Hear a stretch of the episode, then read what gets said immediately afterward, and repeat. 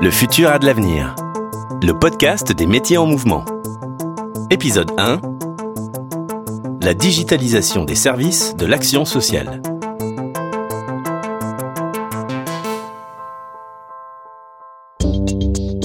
Depuis plusieurs années, nous assistons à une accélération de la digitalisation des services, aussi bien pour la retraite complémentaire que pour l'assurance de personnes.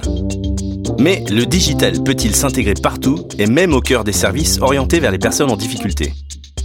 Est-il compatible avec des services comme ceux de l'action sociale proposés par la Carco et les groupes paritaires de protection sociale qui nécessitent un accompagnement de la personne, un contact et une proximité humaine? Comment trouver le juste équilibre entre une industrialisation et la qualité des relations humaines? Premier élément de réponse avec François-Xavier Selleret, directeur général de la Carco. Je pense qu'effectivement, cette question-là, c'est la, ligne de crête. On a à la fois un enjeu d'une plus grande lisibilité et d'accessibilité. Hein, je le dis souvent, nous avons plus de 30 millions de clients, 18 millions d'actifs, 12 millions de retraités, et, dans l'action sociale, en particulier vis-à-vis des retraités. Et en même temps, un enjeu de personnalisation. Je prends souvent l'image un peu plaisante de dire plus personne ne veut du costume marron taille 40 pour tous. On veut davantage de sur-mesure et de personnalisation. Et c'est là où, en jouant à la fois sur la structuration et la lisibilité de notre offre vis-à-vis des besoins des personnes, nos orientations prioritaires, et, d'assumer clairement le choix de telle action plutôt que de telle autre. Et en même temps, la capacité de démultiplication, que ce soit de manière digitale ou de manière territoriale, cela permet à la fois de répondre à un enjeu de massification, au sens euh, nous devons être utiles à l'ensemble de nos retraités, à l'ensemble de ceux qui en ont besoin, et en même temps à une démarche de personnalisation.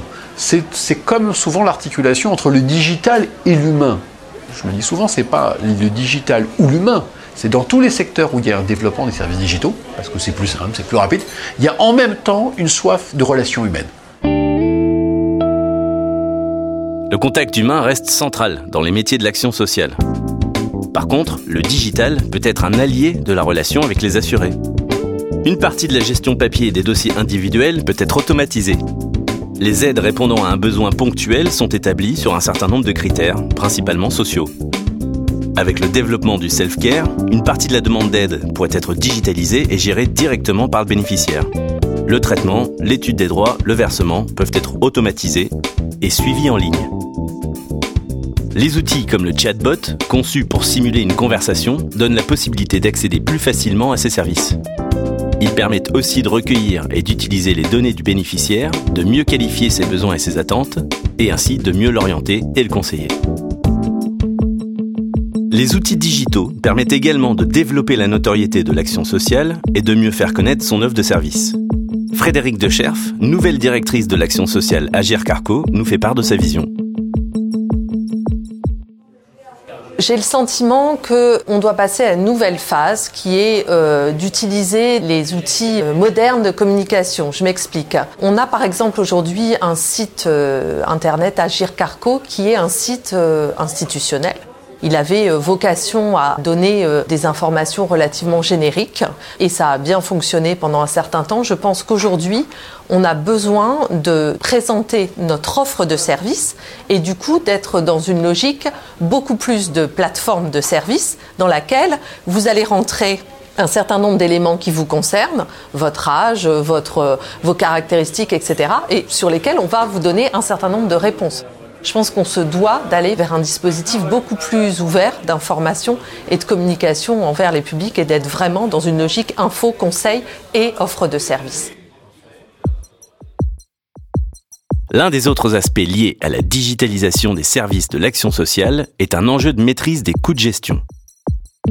Cette rationalisation des coûts passe notamment par la mutualisation et l'homogénéisation des services en matière d'action sociale. Il s'agit ainsi de réfléchir dès la conception de services à leur caractère industrialisable, à leur pérennité et à leur efficacité. Des services conçus comme des outils simples, clés en main, au service du plus grand nombre de clients ou de ressortissants sur l'ensemble des territoires. Mais comment poursuivre les efforts d'innovation des offres de services dans un contexte contraint? François-Xavier Selleret revient sur l'importance de l'innovation sociale. Je pense que d'abord, quand on parle d'innovation, il faut bien préciser les termes du sujet. le mot innovation est un terme large, on veut favoriser, on veut piloter l'innovation. Mais donc il faut d'abord préciser ce qu'on appelle innovation, ce qu'on entend innovation, et dès lors qu'on est capable d'en préciser les termes, d'en préciser aussi les moyens qu'on est prêt à y consacrer, les critères d'évaluation, on est davantage capable de la piloter. Et donc on est capable aussi de dégager des ressources et c'est là où on fait le lien avec l'industrialisation.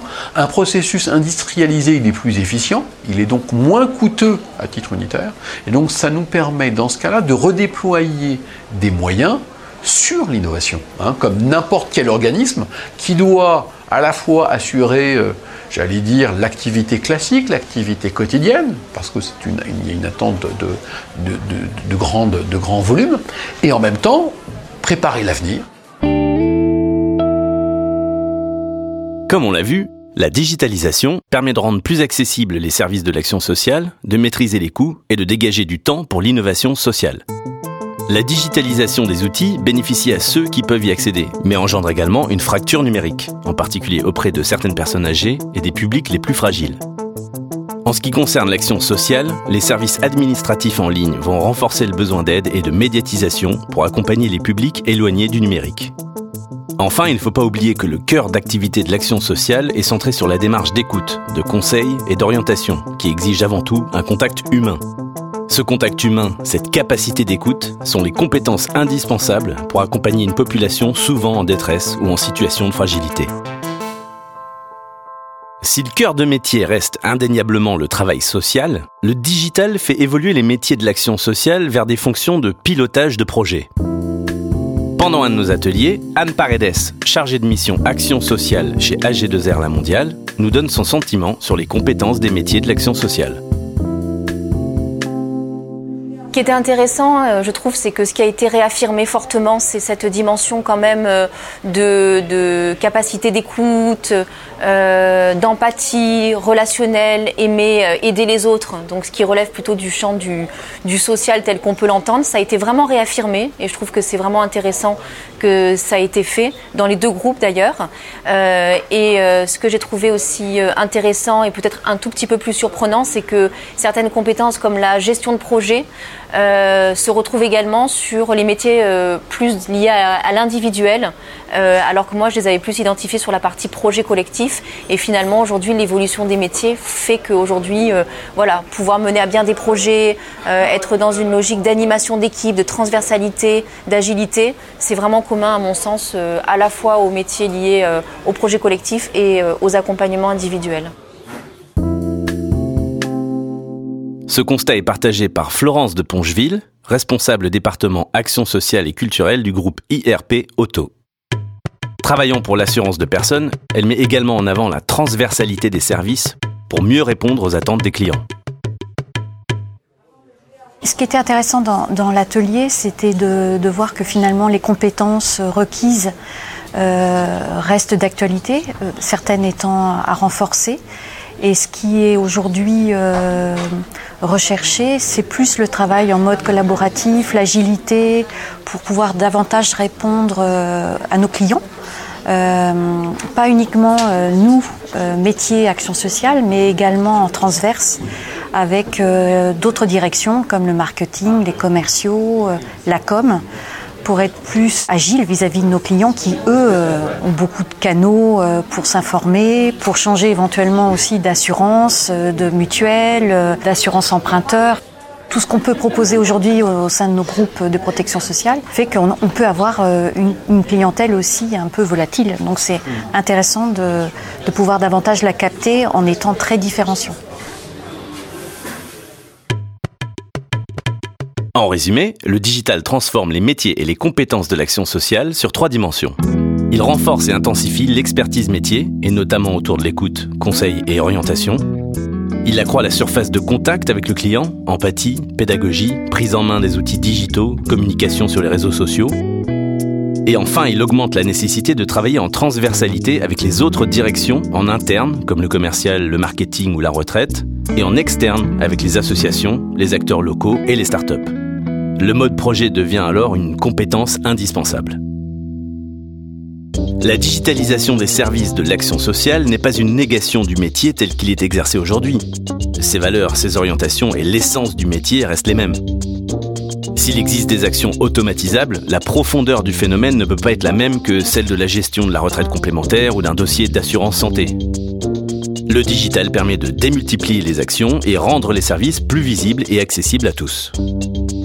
C'est dans cet esprit que nous avons réalisé notre étude intitulée Les nouveaux caps des métiers de l'action sociale.